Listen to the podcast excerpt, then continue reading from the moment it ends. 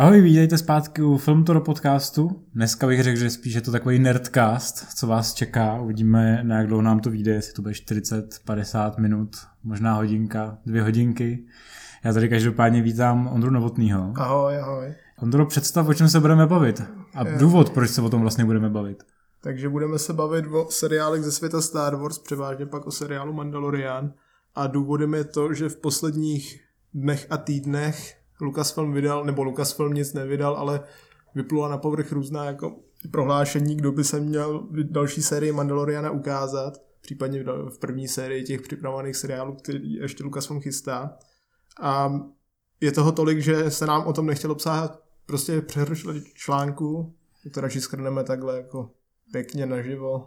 Zároveň jsme dokoukali sedmou řadu Clone Wars. Jasně. Kde už můžeme prozradit, že vás vlastně v následujících týdnech čeká na HBO českém, což možná trošičku naznačuje to, co jsme s Tomášem naznačovali v minulém podcastu, že HBO by klidně mohlo se stát takovým Disney Plus eh, do momentu, než Disney Plus oficiálně přijde do Čech, protože pokud eh, sedmá řada Clone Wars opravdu bude na HBO, a což, přičemž je to exkluzivka pro Disney+, Plus, tak čem, co brání tomu, aby se na HBO objevil i třeba Mandalorian pro třeba půlroční licenci, než bychom se H- eh, Disney Plus dočkali u nás.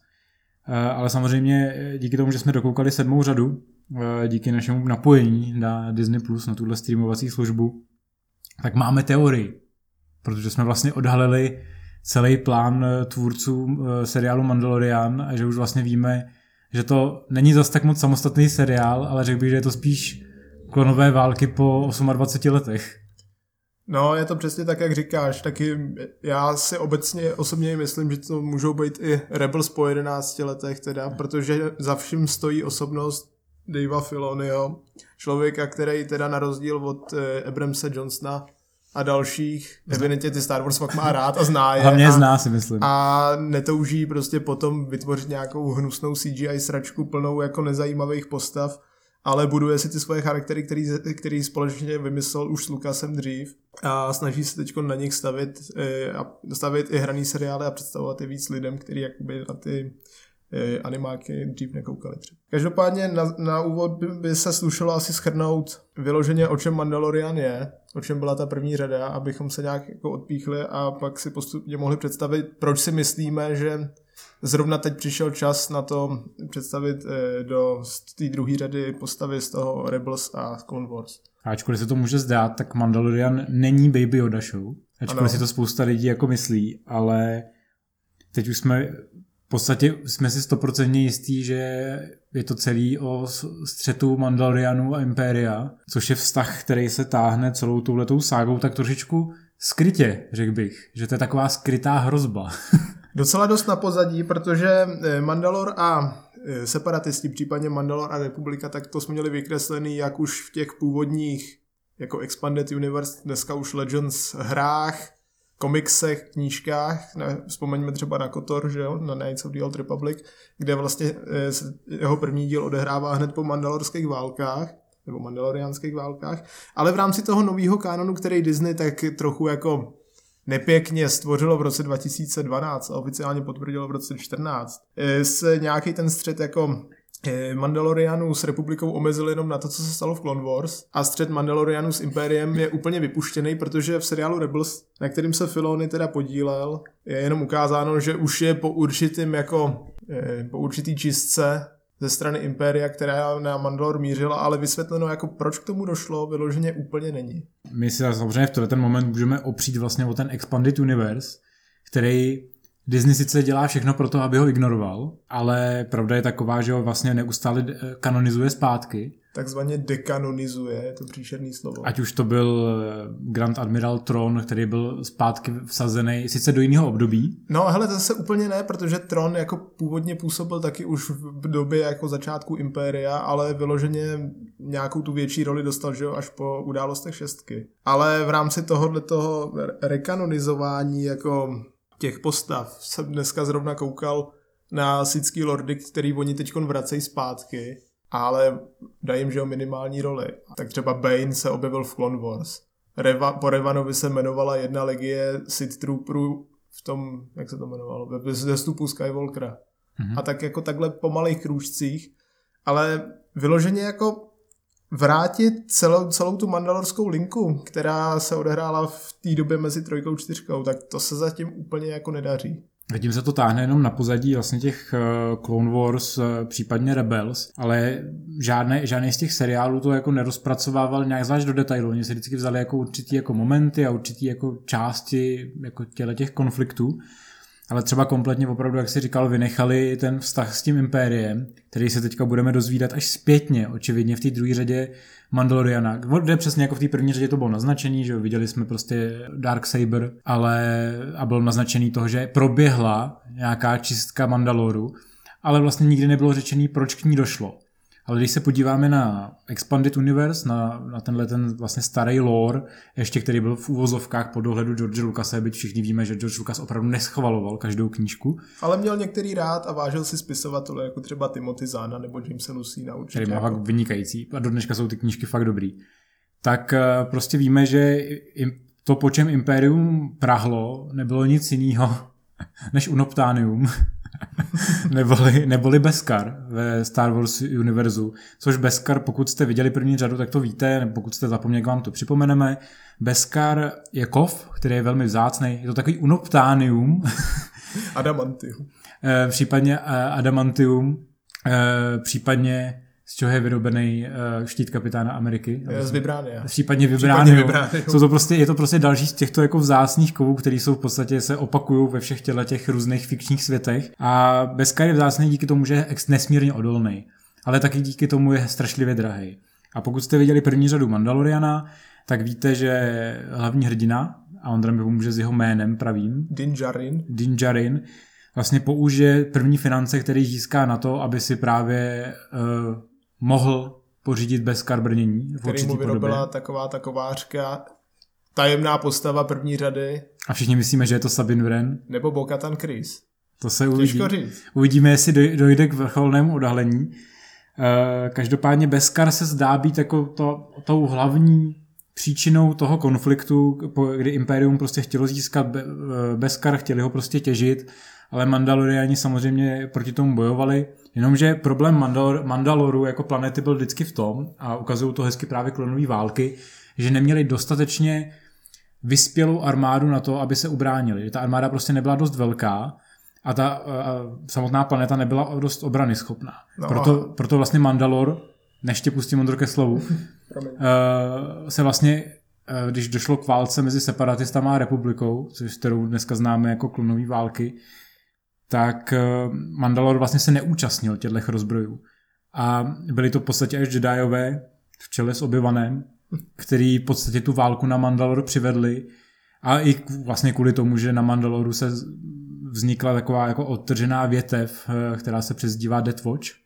Byly umrlčí hlídka. Která spolupra- začala spolupracovat se separatistama a v podstatě jako způsobila to, že Eh, nejenom se na Mandaloru v určitý moment dostal k moci takový eh, jistý ďáblík jménem Darth Maul, ale zároveň, že v podstatě se ukázaly určitý vazby na Impérium, který my jsme zatím neviděli v té plné síle. Uvidíme, jestli tam budou nějaký flashbacky v té druhé řadě Mandaloriana, jestli se uh, dočkáme Lorda Gideona a uvidíme, jak získal Darksaber.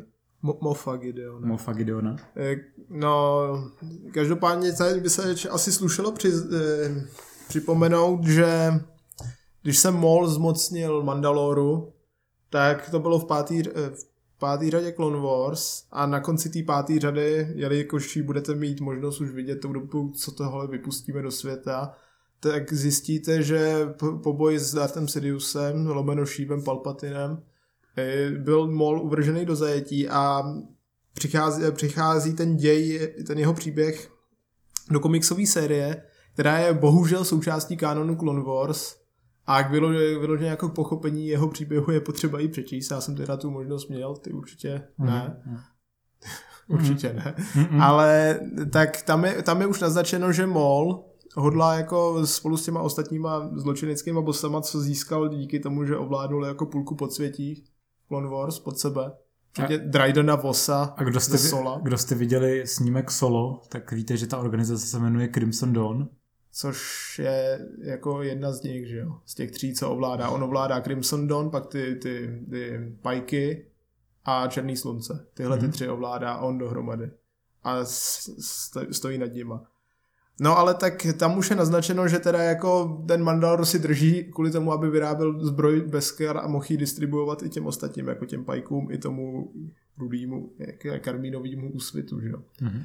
Ale e, Mol používá v tom, e, v tom komiksu i v seriálu v Clone Wars předtím zbraň, která se jmenuje Darksaber. A ta se stala vlastně takovým pojítkem jak mezi tím komiksem a seriálem Clone Wars, tak mezi, eh, tak mezi Clone Wars komiksem a Rebels. Počkej, ona není jenom cool? Ne, ona je bohužel jako i nutná eh, k pochopení děje dalších x epizod i v Rebels. No a jelikož v Rebels, Rebels se odehrávají od eh, roku 5 před bitvou o Javin až do roku 2 před bitvou o Javin a je tam naznačeno, že došlo k nějaký uští čistce, a zároveň jsou tam už i odpadlíci od Mandaloru, kteří se přidali k Imperiu a jsou zlí teda v uvozovkách. Pro nás zlí, pro někoho, jako kdo má rád Imperium, můžou být oni ty dobrý. Pro mě jsou teda zlí, protože ohrožují Sabin tam. Ale tak eh, ona proti ním právě používá Darksaber, který najde na Datomiru, což je domovská planeta zase Darta Mola, nově. Dřív nebyla, ale teď už je. Ale co se stalo s tím Darksaberem? Potom, co ona ho Sabin darovala Bokatan Kreese, kterou zase známe z Clone Wars a objevila se i v Rebels a je to vlastně právoplatná vládkyně Mandaloru v té době. A právě událostmi Mandaloru, eh, Mandaloriana, tak to nevíme. Takže zhruba víme jistě, že eh, Bokatan Kreese přišla o Darksaber někdy mezi rokem 2 před bitvou o Javin a 9 po bitvě o Javin. To je docela dobrý zjištění pro začátek, takhle takový trochu nerdský, ale takový výpočet ale víme, že je tam mýtická zbraň a jak se tomu říká, tady těmhle těm kravinám. Artefakt? Ne, Mac, Mac, McGuffin. McGuffin, že jako bude situována nebo změna jejího majitele někdy do těchto let a mohli bychom se toho dočkat ve druhé sérii Mandaloriana. Velmi pravděpodobně. Velmi pravděpodobně, protože... Už víme, že Bokatan Kreese se objeví ve své hrané podobě poprvé a vlastně je to hrozně super, protože ji nebude hrát nikdo jiný než Katie Sackhoff, která, pozor, ji samozřejmě dabuje v tom seriálu. V těch seriálech. V těch seriálech. Což je vlastně úplně geniální, protože oni je, zajímalo mě, jestli to je opravdu jako schoda náhod, nebo už tenkrát jako si Dave Filoni jako řekl, že by vlastně to mohlo mít další potenciál pro vývoj, kdyby prostě obsadili uh, herečku jako dabérku prostě tyhle postavy a kdyby se jednou dostali k tomu, že by měli možnost zpracovávat nějakou, řekněme, historii Mandaloru, tak by ji vlastně mohli použít jako prohranou verzi, protože prostě Katie Sagoff samozřejmě je herečka, která je akceschopná, je charismatická a do těchto těch rolí akčních hrdinek se prostě hodí. A vlastně to oznámení dává dokonalý smysl, protože ve chvíli, kdy prostě vytasíte na, na konci první řady Mandaloriana Darksaber, tak je jasný, že tuhle tu postavu prostě musíte mít, protože ona je dědička prostě mandalorského v úzovkách království. Uh, vévodství. Vévodství, protože její sestra, Steen Chris, byla právoplatnou vládkyní a mimochodem to byla velká láska obyvana Kenobiho. Akorát se jí nelíbilo, když si nechal narůst vousy po to. Což nechápu. No ale je, v rámci té Bokatan Kreese teda nedošlo ke změně v castingu a zahrají si stejná herečka, která ji i dabovala v těch dvou animovaných projektech. Ovšem ke změně dochází v roli eh, Asoky Tano, asi nejvíc sexy postavy v dějinách jako novýho Disney kanonu. Nemůžu říct v Expanded Universe, protože tam se našlo i, i něco lepšího. Ale Asoka Tano, která jakožto Anakinova padavanka, což je divný, protože Anakin nikdy nebyl mistr, ale jako já vím, že to tam je vysvětlený několikrát. Obi-Wan ale... taky nebyl mistr, když... Uh, když uh... Ten byl povýšen na mistra právě. Máš pravdu, na konci na epizody jedna, viď? Ale eh, jako Anakin nikdy nebyl mistr, ale měl padavanku a ta padavanka ho nesmírně jako obdivovala a byla to Asoka. Asoka se objevila teda ve všech seriích Clone Wars, kromě šestý, kde teda jako, jelikož ty šestí byly původně zamýšlený jako zakončení celé série, tak nějak a byly to ty Lost Missions, takže se tam spíš jako soustředili na příběhy vedlejších postav seriálu. To znamená, že tam měl Yoda svoji sérii, mimochodem vynikající. E, a Asoka se e, e, taky ukázala ve všech sériích Rebels, kromě té třetí, kde zase jako absentovala z určitého důvodu, protože prostě byla mrtvá. No. No samozřejmě účast Asoky Tano je taková, řekl bych, jako, že asi jako nejméně, řekl bych, jako logická pro, pro toho Mandaloriana, ale její jako odůvodnění, proč tam bude, je podle mě v tom, že Dave Filoni, prostě jako tvůrce té série, společně s Johnem Favorem, který se zdá opravdu funguje spíš jako, jako scenárista a nějaký jako kreativní dozor, a zatímco Dave Filoni je spíš ten mozek za tím celkovým příběhem, tak pro Filoniho se jedná prostě o nejulubnější postavu. No ale eh, abych se teda vrátil k tomu, proč asi já osobně nejsem úplně spokojený s obsazením Asoky, tak to je to, že tady vystřídala tu daberku Ashley Eckstein. Eh, Rosario Dawson, já jako z určitých důvodů to chápu, protože ta Ashley měří snad 1,50 m, tak jako na Asoku, která 1,50 m měřila asi tak možná v té první řadě Clone Wars, kde byla opravdu jako maličká ještě. Se hodně mění během těch sérií. Ona se hodně mění, no a teď už je to jako dospělá vyzrála sexy Twilečka, pardon, Togruta, eh, která ovládá takový to jako umění boje s dvěma světelnýma mečema. Na to by mi ta Ashley asi úplně taky neseděla. Ale zase já nějak nemám rád tu Rosario Dawson, takže v tomhle případě já za mě myslím, moc že, ne. si myslím, že u nich to bylo to rozhodnutí daný tím, že za prvý ona je trošku podobná tý jako dospělý verzi. Z Rebels. Tý z Rebels. No, to jo. Ale zároveň potřebovali podle mě někoho, kdo má trošičku, řekl bych, jako známý jméno ale zároveň není úplně provařený. A zároveň má zkušenosti z těchto akčních seriálů typu jako Daredevil nebo kde to bylo. Kde vlastně, kde ona hrála Night Ve všech těch Defenders. Uh, Night Sister, je to? Ona hraje, ne, to není, ona není Night Sister. Ne, je to, ona hraje tu, že jo, jak se jmenuje ta komiksová postava v těchto těch, v těch Já mám pocit, že to je, no, že ona, jako, to... že se jmenuje Noční sestra taky, paradoxně. No, zajímavý a vlastně hraje tu sestru z nemocnice, která jako ošetřuje Daredevila a no, vlastně no, no, je, takovým tím, je takovým tím pojítkem v rámci té série Defenders, která běžela na Netflixu. Takže si myslím, že u, u nich je to přesně taková ta volba, jako když kdysi obsadili Ivna McGregora prostě do uh, prostě do, do epizody 1, že, že potřebovali prostě mít někoho, kdo je jako známý, koho si lidi jako pamatují, kdo bude hezky vypadat na těch plagátech, ale zároveň prostě má ty herecké zkušenosti a dokáže tu roli zvládnout. Takže jako za mě v tomhle je to asi úplně v pohodě, oni stejně na, na masku na oranžovou. A to je asi. Takže je to ve výsledku asi úplně jako jedno, kdo, kdo to bude. A myslím si, že ta volba je jako zajímavá a myslím si, že je to velmi podobný t- chytrý tah, jako když obsadili Pedra Pascala právě jako do, do role Dingerina. No, kterou nehrál nikdy. No, ale, jako, ale, ale velmi dobře ji nadaboval. Ale to zase jo. Teda těch pár, těch pár jako replik, co měl. No. A na konci zahrál emo, emoce, když umíral. Když umíral. Nebo jsme, A, si, ups. nebo jsme si do, doměle mysleli, že umírá. Eh, no a pak tu máme teda jednu castingovou novinku herce z osmdesátek, u kterého zatím nevíme, koho bude hrát.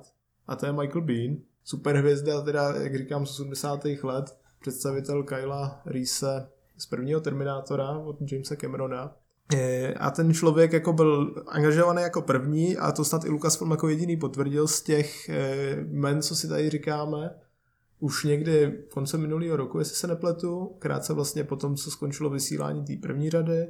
Eh, a Bean by si měl zahrát údajně nějakýho jakože napůl pašeráka, napůl námezního lovce, a měl by být rovněž členem té gildy, kterou vede Grief Kargat, který teda hraje eh, Carl Weathers, nebo hrál v té první řadě. A což je postava, která jako si prošla určitým vývojem, jako jedna z mála v tom seriálu. A z prostě z prohnaného hajzla se nakonec stal hodnej ty černožský pohádkový dědeček. Ale je to podle mě trošičku jako hezky vidět, to je takový ten typický jako Filonyho jako creative touch, že vím si, že vlastně on během té série toho Mandaloriana vytvořil hned několik postav, který máš jako divák rád, prostě, ať už je to jakoby postava Karla Vederse, nebo ať už je to Gina Carano, ať nebo, už je to samotný Mandalorian, Baby Yoda, že vlastně to jsou čtyři... nebo klient. Jsou to, nebo klient, že jo, Wernera, Wernera Herzoga. Že to máš vlastně pět postav a všechny jsou zajímavější než vlastně cokoliv jako z té nové trilogie. A na, na mnohem jako omezenějším prostoru. No. Eh, každopádně další jako obsazení, a to je takový to stěžejní obsazení, který si myslím, že jako pro Proto většinu, jsme se ho nechali nakonec. pro většinu fanoušků je opravdu jako zásadní a to je Temuera Morrison, což je jméno, který samozřejmě spoustě lidem jako nic neřekne, když ho takhle plácnem. Ale důležitý je, že to je představitel Django Feta z, z epizody 2, kde přišel o hlavu. ano, a zároveň ve stejné době, dva roky potom teda eh, v rámci předělá asi kolikátý, 95. předělávky George Lucase k původní trilogii, on předaboval i Bobu Fetta. A zcela logicky, že jo, tak teď nebude hrát Django, protože ten už je teda pár desítek let taky po smrti, ale zahraje si právě toho Bobu, který ho už měl možnost jednou si zkusit nadabovat v těch kolika, třech větách nebo čtyři má. Hmm, moc jich nemá, no. Moc Věč, on většinou jenom kejvá hlavou. No. V šestce už žádnou nemá, všechny má v pětce. Všechny má v pětce. No. A tak teď si zahraje, teď si zahraje právě Bobu Fetta v tom, eh, v té druhé řadě Mandaloriana. Což je zajímavý, protože v kanonu, na rozdíl od Expanded Universe, zatím nebylo potvrzeno, jak se jako dostal ven z hlubin mocného mocné jámy karkunské a z útrop sar, Sarlaka. Já myslím, že se prostě prostřílel. Eh, ale eh, když, se, když se krátce ještě odbočíme k tomu Expanded Universe, tak tam samozřejmě Boba Fett byť nikdy nebyl že Mandalorian, stejně jako jeho otec, ale byl to jenom chlápek v brnění z Beskaru, mimochodem. Tak, proto přežil, víš? Proto přežil, tak ho zachránil Dengar, což je takový ten zafačovaný týpek, který jste mohli vidět v pětce, taky námezní lovec. A společně pak operovali několikrát a e, teď to vezmu jako fakt hopem, protože Boba Fett vydržel dalších, já nevím, 45 let jo, v té sérii, jelikož byl neupravený klon. Když to vezmu hopem, tak si pořídil, e, přišel o Slave jedničku, o svoji loď, kterou mu zničil Han Solo, pronásledoval Hana dalších, já nevím, 80 let, přišel o tři další lodě, pak se s Hanem prostě podal ruku a rozhodl se na něj už nikdy neutočit. Mezitím stihnul založit rodinu, e, potom se uchýlit na Mandalor a během války s Yuzan Wongi, což je taková ta jako fakt mimogalaktická rasa největších jako vesmírných dobyvatelů, která je stěžejní v sérii Nový řád Jedi, tak vládnul už Boba Fett Mandaloru Nakrátko se s Vongama spojil, pak je pomáhal porazit, pak se zase uchýlil jakože do, do ústraní a pak ho vyhledala Jaina Solo, což je mimochodem stokrát lepší postava než Rey. A jako hlavní postava série, že ono se to jmenovalo, Legacy of the Force, což je, je příběh o tom, jak syn Hana Sola propadne temné straně, Ježíš Maria, kde jsme to viděli. Odkud si to asi vypůjčili? Odkud si to asi vypůjčili naši Abramsové, Jonesové, Johnsonové. E, a tak Jaina Solo, což vyráží svého bratra Jasona porazit a aby to dokázala, tak musí vyhledat mýtického námezního lovce Bobu Fetta a ten jí naučí určitý fíkle, aby ho pak porazit mohla. Takže takováhle je prostě role Bobby Fetta e, v tom původním Expanded Universe. Je to obrovsky jako využitá postava, rozvinuli tady její filmové linky jako na 100%. A myslím si, že si to i zaslouží znova jako tak nějak navázat na tuhle tu práci. A přitom je to docela vtipný, protože Boba Fett byl v té původní trilogii vlastně jenom jako cool námezní lovec, bez nějakého dalšího jakoby smyslu, než jenom nějaký jakoby akční hrozby. Mm. Ale vlastně málo kdo si uvědomuje, že opravdu ten Expanded Universe a všechny ty knížky, případně jako videohry, jsou, stojí právě za tím kultem té postavy, který jako ji rozpracoval a on má jako opravdu jedny z těch jako nejvíc jako podařených těch knížek, který jako by zároveň tu jeho historii dále jako rozpracovávají a nejsou hlavně vůbec špatný na rozdíl třeba od některých jiných knížek, třeba Hanasova, který jsou jako docela jako takový trešovitý. Jako ty před čtyřkou, no ty jsou hrozný. No, ty jsou všechny jako hrozný. Ale každopádně eh, návrat Bobby Fetta samozřejmě dává smysl, protože, co si budeme povídat, Mandalorian je Boba Fett The Series, mm. protože se evidentně jedná o ten pozůstatek toho Star Wars Story filmu, který měl točit Josh Trank, který a, se nikdy nic nenatočil. Který nedávno, který nedávno oznámil, že z toho projektu radši odešel sám a nechtěl se nechat vyhodit. Tak určitě. určitě. Tak určitě, Josh. A který si po skvělém úspěchu, jak se to jmenuje, Fonzo Lomeno Capone, asi už fakt nikdy v životě nic Ano, neskusí. protože Josh Trank teďka samozřejmě natočil film Capone s, s Tomem Hardym, tvým oblíbeným hercem. No, miluju ho. A samozřejmě kromě toho, že se všichni chválí jako Hardyho roli, tak je to prý totální sračka. A takže to vypadá, že Josh Trank, jako jeho kariéra asi opravdu jako skončí. A my si vlastně můžeme trošku gratulovat, protože je otázka, jestli pod jeho vedením by jako Boba Fett vzniknul jako dobrý film, obzvlášť pod vedením, můžeš si představit prostě Joshe Trenka ve vztahu s Caitlyn Kennedy? Mm. To je prostě jako toxic relationship, jako par excellence. To by bylo něco jako Josh Trenka a Amy Pascal při fantastický čtyřce naposledy, děkuju, nechce. No, jako to bylo hodně výživný. Takže mm, Boba Fett se vlastně přetransformoval teda do Mandalorian Show, eh, neboli Baby Yoda Show, jak eh, všichni mají rádi.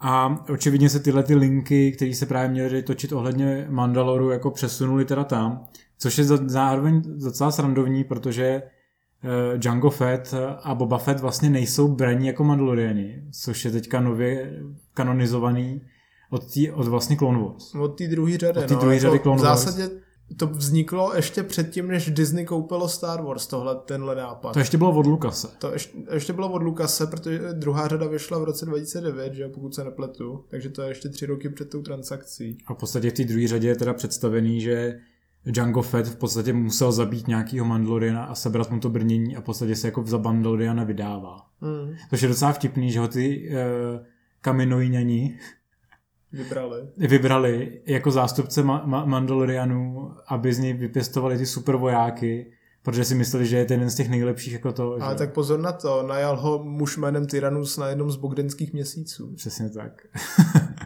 na, na základě se, uh, pana Saifodiase. Na základě pana Saifodiase, člena rady. Takže jsou tam takový jako pořád si myslím, že tam jsou trošku jako logický gapsy.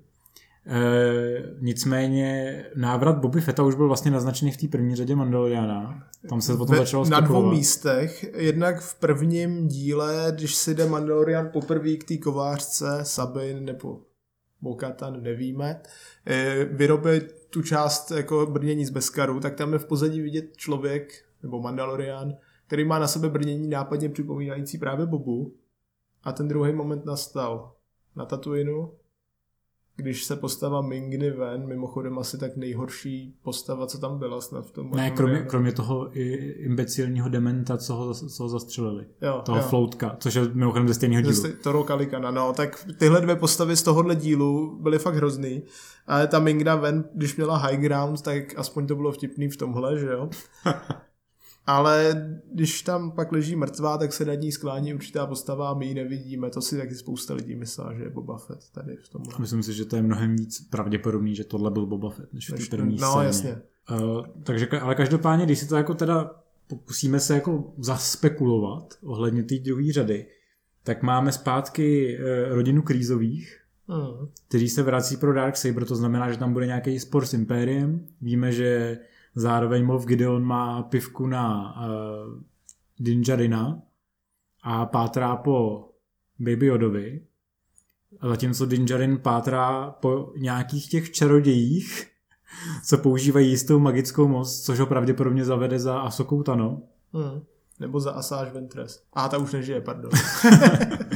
Takže uh, pravděpodobně ta linie opravdu bude o tom, že během toho úprku narazí na Ahsoku a tím se připleteme zpátky k té původní linii Clone Wars a vlastně se vrátí tato stará rodina, kterou známe z těch animovaných seriálů a tím se zacementuje v té hlavní, řekněme, jako hraný linii. No a sluší se teda dodat, že se mohutně spekuluje i o tom, že Temuera Morrison, což je teda asi nej- největší novozélandský herec jeho současnosti, který překonává v mých očích Karla Urbana i Lucy Lolesovou, tak eh, jelikož byl Django předlohou pro klony a on hrál Djanga, tak by si mohl zahrát i klonového kapitána lomeno komandéra Rexe, což je stěžejní postava těch dvou animovaných seriálů rovněž. A je to velitel pětisté první. Velitel pětisté první pod Anakinovým vedením, co by generálem. A který má s Asokou hrozně blízký vztah, který nám nejvíc ukázali teď v té sedmý řadě, v té poslední, kde spolu vlastně přežili a můžeme to říct, ona mu pomohla zbouřit se rozkazu 66. A ten jejich krásný vztah pokračuje pak v Rebels, kde je dokonce řečeno několikrát, že Rex, iž už byl hrozně starý kvůli tomu zrychlenému růstu klonů, tak bojovali na Endoru, což už je teď taky kanonizovaný. A když se podíváte na šestku, tak tam je takový postarší pán, podle původního Expanded Universe Nick Sand řečený dědula. Aktuálně by to měl být Rex, ale Filony nedávno taky rovněž prohlásil, že nechce zase ničit původní postavu a že někdo v něm může vidět Rexe, může si ho tak představovat, ale pro něj to zase Rex není a Rex lítá někde ve vesmíru v té době, takže ale značí to něco o tom, že teda Rex se stal jako hrdinou i povstalecké aliance, stejně tak jako republiky.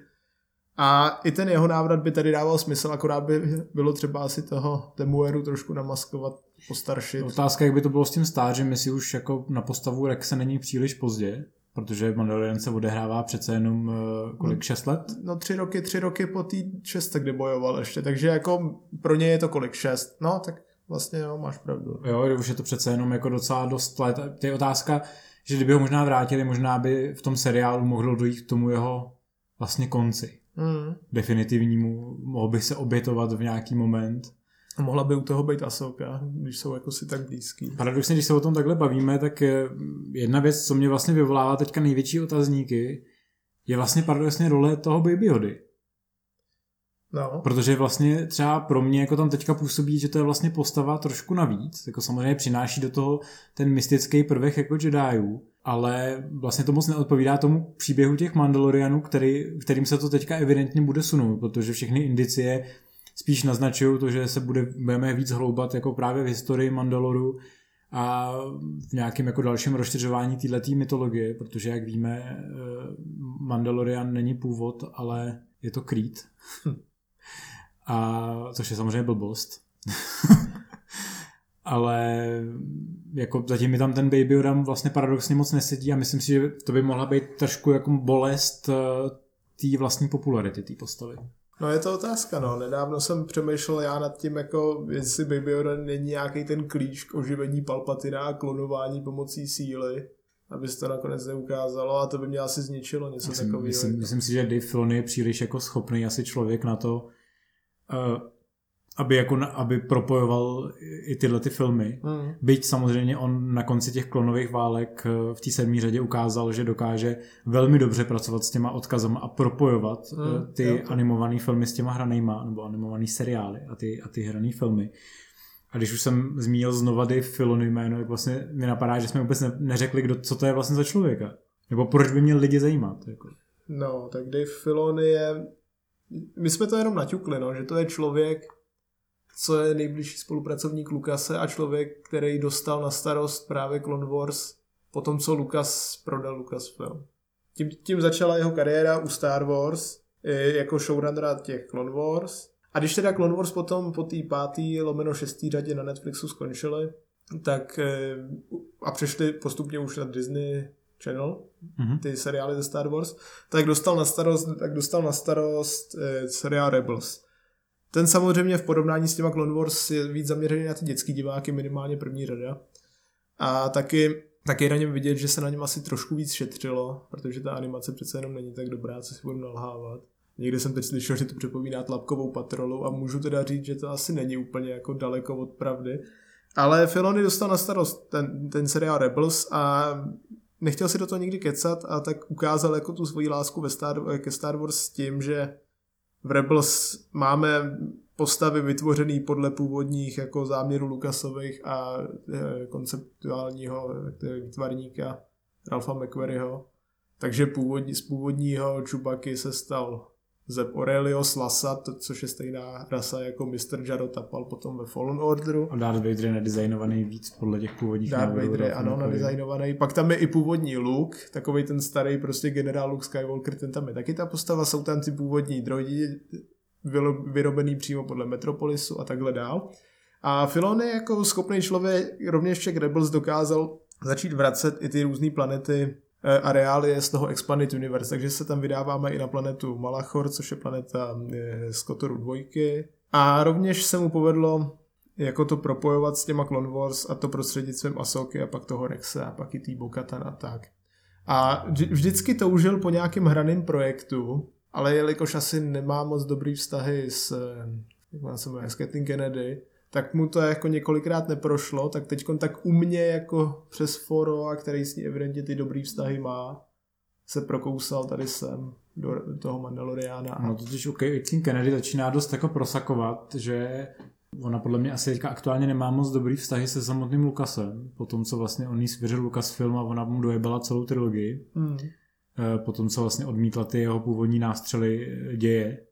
Který ne, že by byly zrovna světoborný, ale rozhodně vypadaly jako zajímavé. Hrozně tu Při sérii zase někam posunovali, že se to dostávalo na nějakou další filozofickou úroveň, kte- kte- která by dávala větší smysl, než jenom zopakovat původní trilogii. No a taky, taky tam plánoval využít postavy z, z Expanded Universe, že jo? Což Darth Talon měla být záporačka, což zní zajímavé. U, u Davea Filoni je hrozně zajímavá jedna věc, jo, nebo co mi vlastně došlo až díky tomu, že teďka na Disney Plus je dokumentární seriál, který rozkrývá vlastně pozadí Mandaloriana, má to velmi hezký, hezký rozhovory Mimochodem je tam moc hezký, eh, jak především eh, režisérka paní Howardová, nebo Bryce Dallas Howard, vůbec netuší, která bije. Ale vůbec. Ve všech těch rozhovorech. A mele tam takový ty totálně patetický hovna, zatímco všichni ostatní, včetně Taiki Waititi, který já ono jako nemám moc rád, ale vlastně tady u mě vstoupnu, protože dokáže evidentně být fakt velmi kreativní v rámci toho univerza a pod nějakou jako produkční kontrolou dokáže být i velmi jako soudný v té své komedii.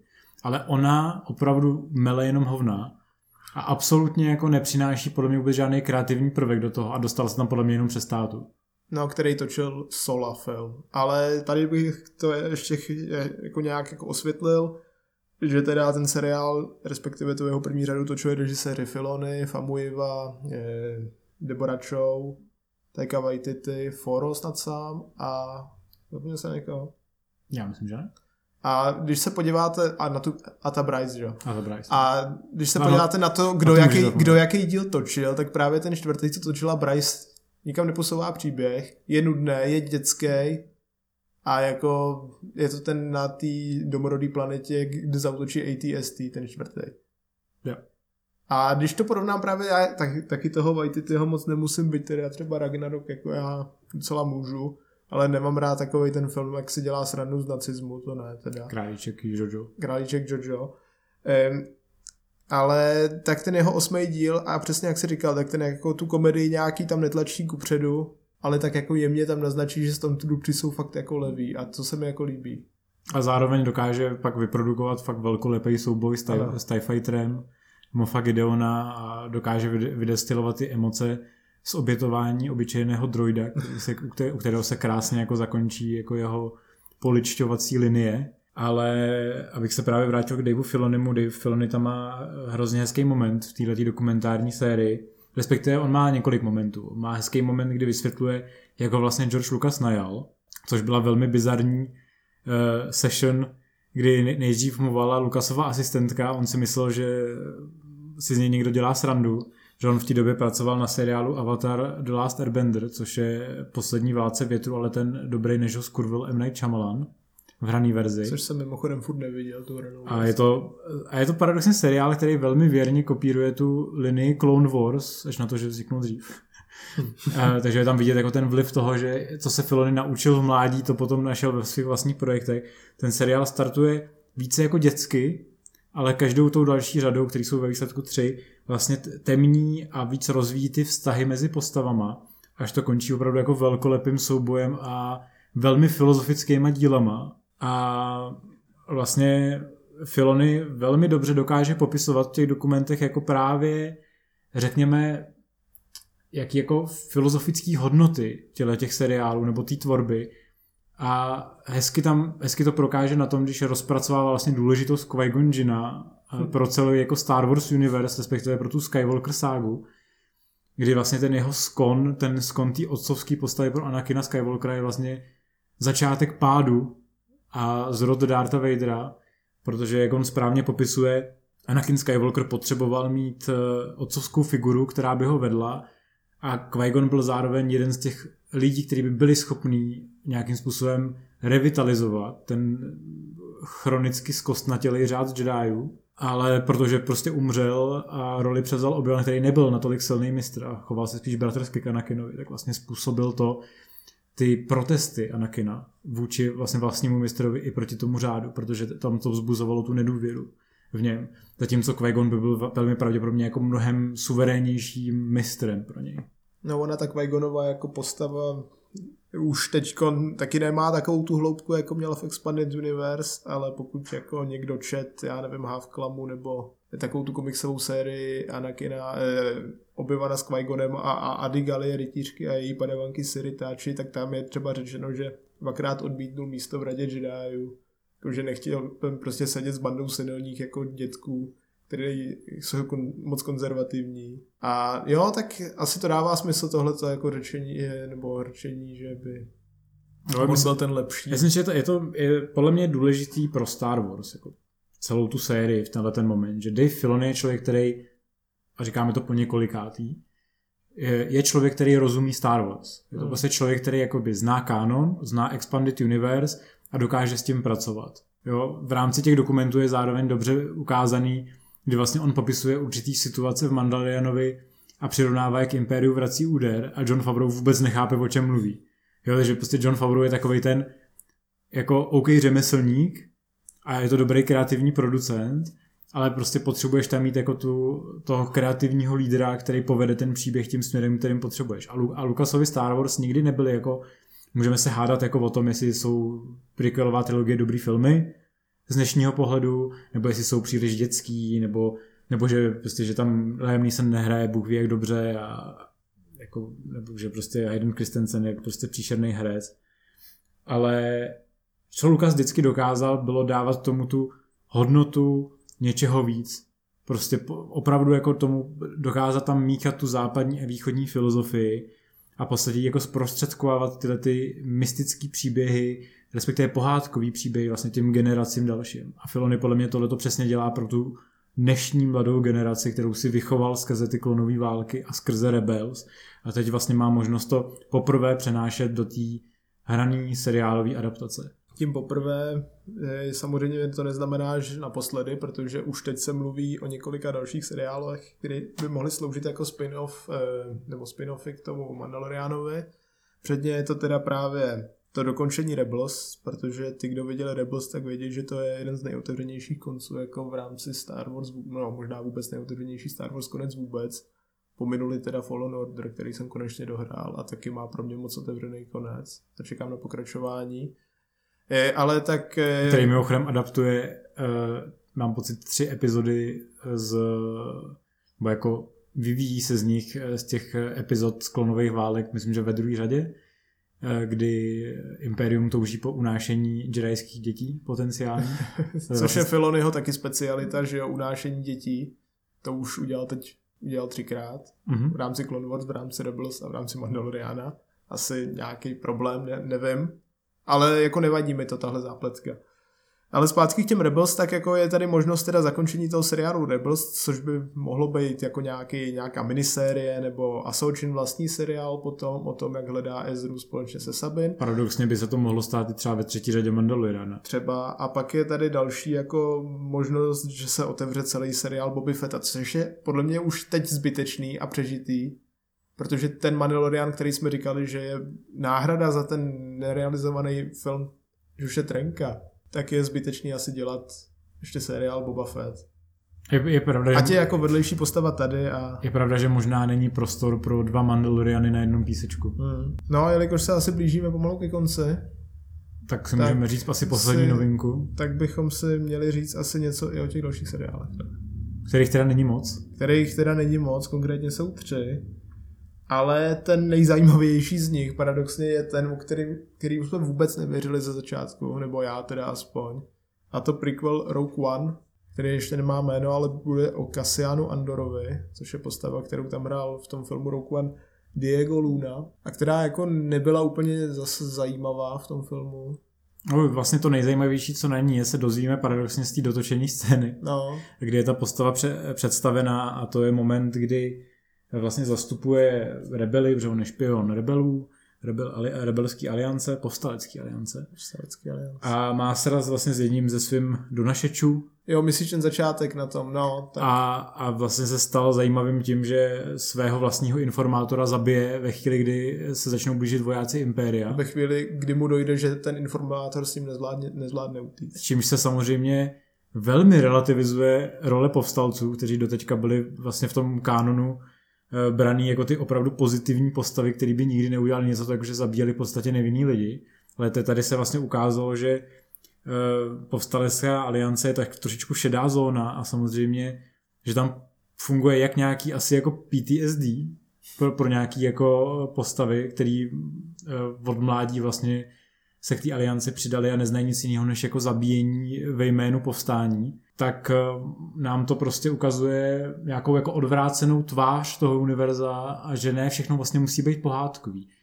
A já jsem hrozně rád, že eh, vlastně teda ten seriál dostává šanci, už jenom proto, že eh, jako showrunner teda bude Tony Gilroy. Což je spolu scénárista právě filmu Rogue One. Respektive člověk, který je právě zodpovědný za ty přetáčky a za ty dopsané scény, hmm. což je podstatně zdůraznit Protože je to pravděpodobně člověk, který dokáže dále rozpracovat ty motivy, který si tam tak trošku vložil a který dodali těmhle těm postavám na určitý jako plasticitě, respektive potenciální plasticitě. V tom filmu to třeba tolik jako nevyzní, protože furt jsou tam jako určitý dopady těch přetáček a toho, že ten film je místama takový maglejs a furt jsou to jako nejlepší Star Wars z toho, co Lucasfilm udělal z této nové série. Z Disneyho Star Wars. Ale samozřejmě tohleto vedení jako zkušeného scenáristy a vlastně velmi dobrýho režiséra eh, může naznačovat, eh, že by tohle by mohla být opravdu potenciální podle mě jako bomba.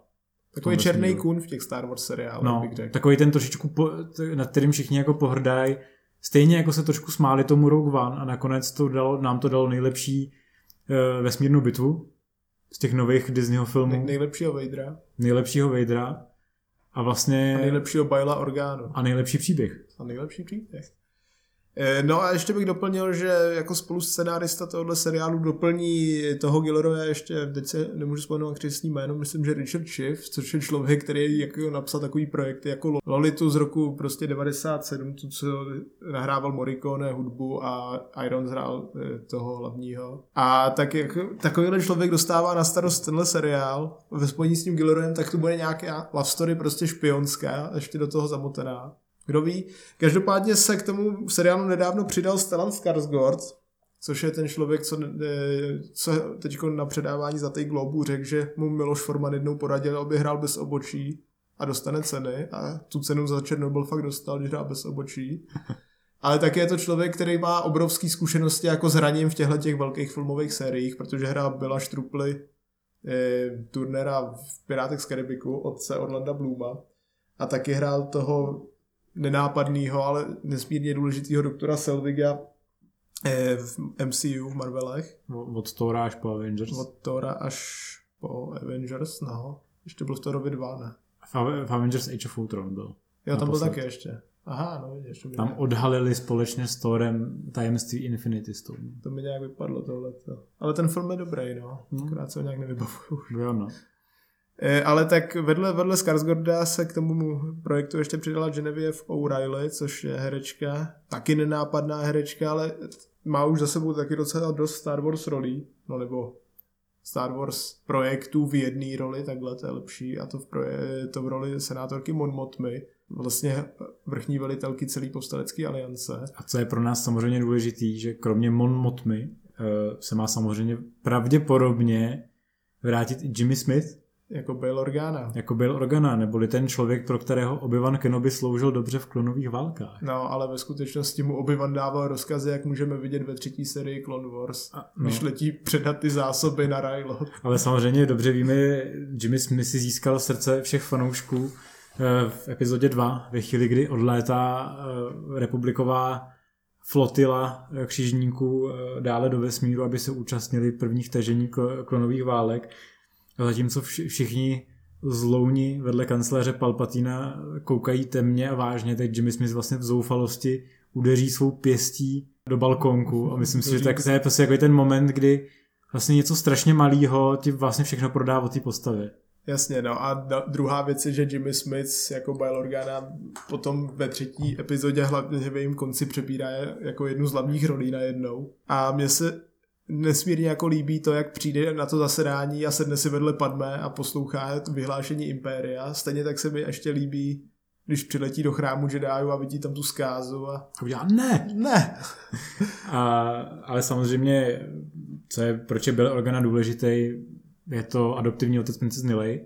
A je tudíž otázkou, jestli princezna Lea nebude mít nějakou, řekněme, velmi vedlejší jako roli v tom seriálu Kasiana Andora, jestli neuslyšíme třeba jenom hlas. Protože v Rebels podobě. jsme ji viděli a Rebels se odehrávají zhruba ve stejnou dobu, jako právě se bude odehrávat ten seriál.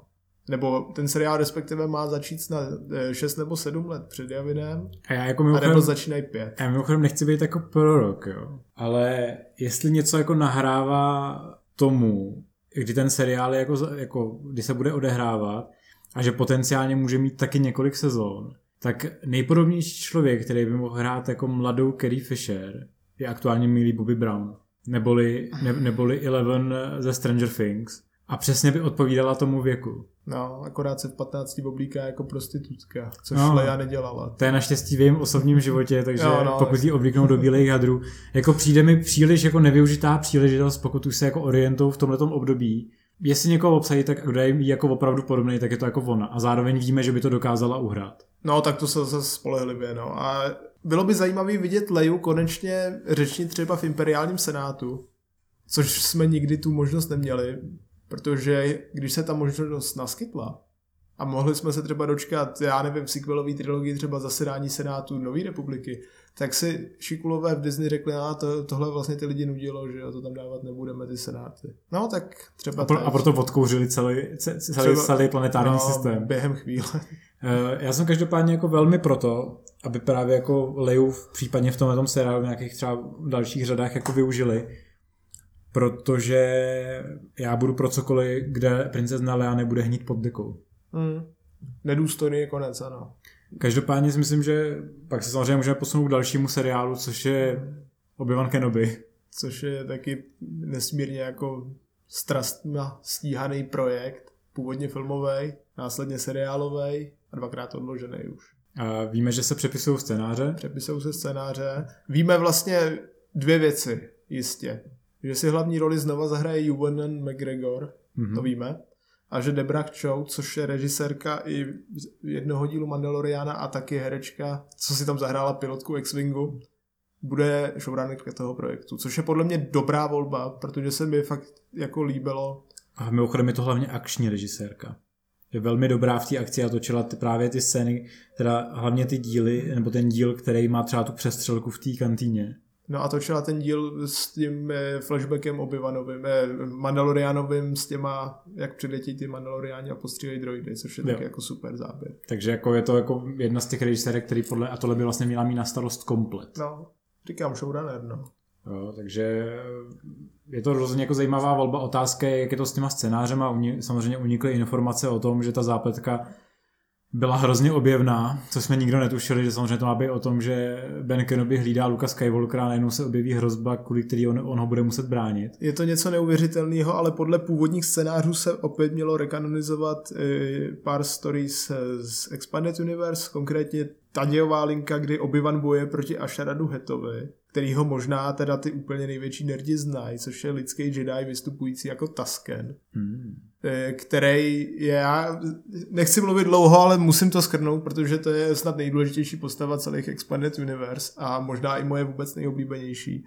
A Sharad Het se, co by jako syn Jedi Sharada Heta, stal Jediem taky, vycvičil ho Kiadi Mundi, to je takový ten, co má to druhý srdce nad, nad mozkem. A co ho zajímá osud kašíku. Co ho zajímá okay. osud kašíku.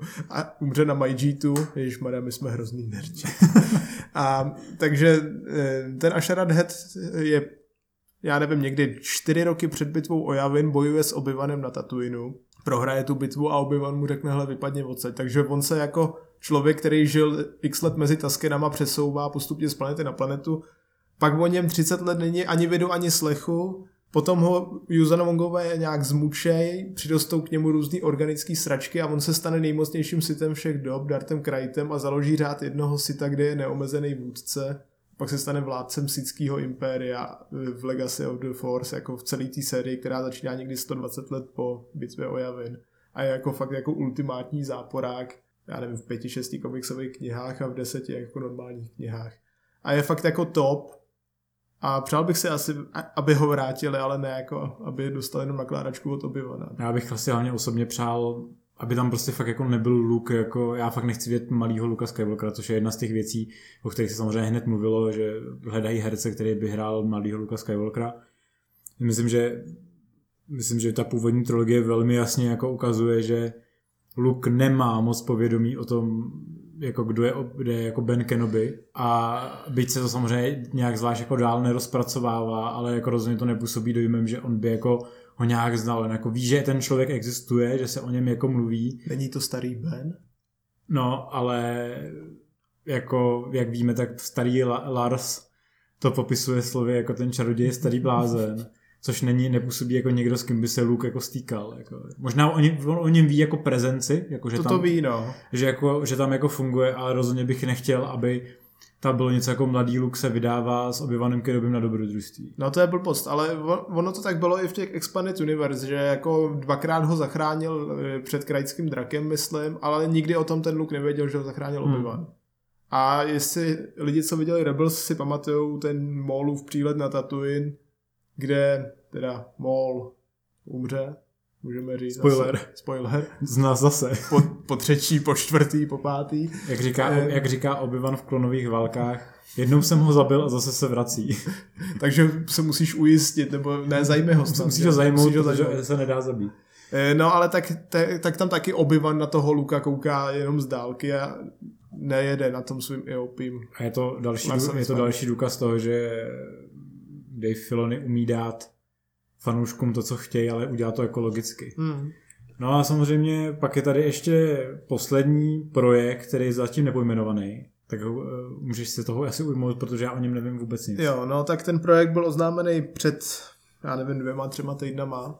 Potvrdila ho teda Kathleen Kennedy přímo. Má to být seriál na 8 dílů a má to být eh, od eh, Leslie Headland, což je, pokud se nepletu, showrunnerka toho seriálu, to ruská panenka Russian Doll, který byl na Netflixu. Mm-hmm. A dočká se snad druhý řady v brzké době. Nejsem si úplně jistý, jestli už letos nebo až za rok. Teďka ale, neví asi ani Netflix. Ale ano, to teďka neví ani Netflix, ale myslím, že se to plánovalo na konec tohohle roku nebo na tu podzimní část sezóny. Ale tak eh, Leslie Headland o tom projektu pak řekla a Kathleen to potvrdila, že to má být něco, jako kde bude hlavní ženská hrdinka. A to je všechno, co se o tom prozatím ví. Což já nevím, jestli se jako v tom Disney nepoučili po trilogii, kde byla hlavní ženská hrdinka a nepovedla se jim. Nebo jestli chtějí tomu Filonimu vyrvat ze spáru tu Asoku a udělat si ji takhle jako aby ženy točily ženy, já nevím. Jako, jako existence tohohle toho seriálu je pro mě záhadou. No jako zase to působí takovým tím dojmem, jako snažíme se tady dělat feministický seriál. I když a... víme, že ženy chtějí Baby Yodu. I když víme, že ženy chtějí Baby Yodu, ale vlastně to je takový, je tam je otázka, do jaký míry Caitlyn Kennedy má na tyhle ty projekty vliv. Hmm. Mně trošku přijde, že třeba na Mandalorian na ten vliv má výrazně menší, než může mít třeba na tenhle ten seriál. A samozřejmě je to podle mě nebezpečný pro jakýkoliv jako vývoj. To, je to nebezpečný. Protože ta ženská je prostě jako magor a neměla a nejhorší na tom, že když ji sleduješ v těch jako doprovodných dokumentech, eh, co jsou na Disney+, tak prostě mně přijde, že ona neustále lže. Mně prostě přijde, že je tam zatím taková ta jako hrozná faleš toho, jak popisuje ten, ten své, jako, ty své vztahy s těma filmařema. Je se jako že jak spolupracovala se Spielbergem, že jo, na Indyho filmech. No a, na všem možným, že jo, za Lincolna byla nominovaná na Oscara, jestli se nepletu ještě. Že vlastně jako je, její zapojení do těchto těch seriálů jako čím mín, tím podle mě jako líp, protože se ukazuje, že v těch Clone Wars a Rebels měla minimální zapojení a je to to nejlepší, co nám tento univerzum dalo za ty roky. A zatímco ve Star Wars Resistance do toho kecala dost, což je ten anime seriál, který... Na, na který Filoni neměl žádný vliv. Na který Filoni neměl žádný vliv, a který je jako fakt jako No já jsem viděl asi tři díly. Je jako, to dětský, je to fakt jako infantilní. Něco, něco jako... mě tam zaujalo, něco tam bylo dobře rozpracovaného, ale ve výsledku je to fakt blbý. A zároveň to napojený na nejblbější trilogii, že? No. Takže... No a úplně zá, slovo závěrem je, že poslední jako chystaný Star Wars projekt, pomilujeme projekt Luminous, lomeno High Republic, což není film, ale jenom komiksový, případně knižní série, případně nějaký videohry, jestli vzniknou. Asi by to bylo fajn tak je film, který oznámili teď 4. května na Den Star Wars, a který bude točit ten Taika Waititi, který ho teda už jsme to jednou řekli, nemáme moc rádi. Ale v rámci toho Star Wars univerza věřím, Star že by to nemuselo tak, být špatný. No. Jakoby. no a tím myslím, že můžeme Myslím, že to je výživná směle zakončit. hodina a tři minuty. Uh, a myslím si, že to můžeme definitivně přejmenovat na Film Toro Nerdcast dáme tomu štempel a já k tomu udělám krásnou úvodku. Výborně. Děkujeme za poslech, doufám, že jste si to užili. Eh, samozřejmě pokud se vám tyhle ty podcasty líbí, tak nás eh, můžete zasponzorovat na Patreonu. Eh, můžete nám klidně dát vědět v komentářích třeba na Facebooku nebo i pod článkem, jestli třeba byste chtěli víc těle těch jakoby nerdských podcastů, kde bychom rozebírali určitý témata. My se nebráníme tomu, aby ten podcast se trošičku diverzifikoval a žil jako různýma směrama i možná, že by byly, že jsou takhle i o něco delší. Takže dejte nám vědět a my se budeme těšit příště. Dík moc, Ondro, že jsi přišel. Ať vás provází sílo.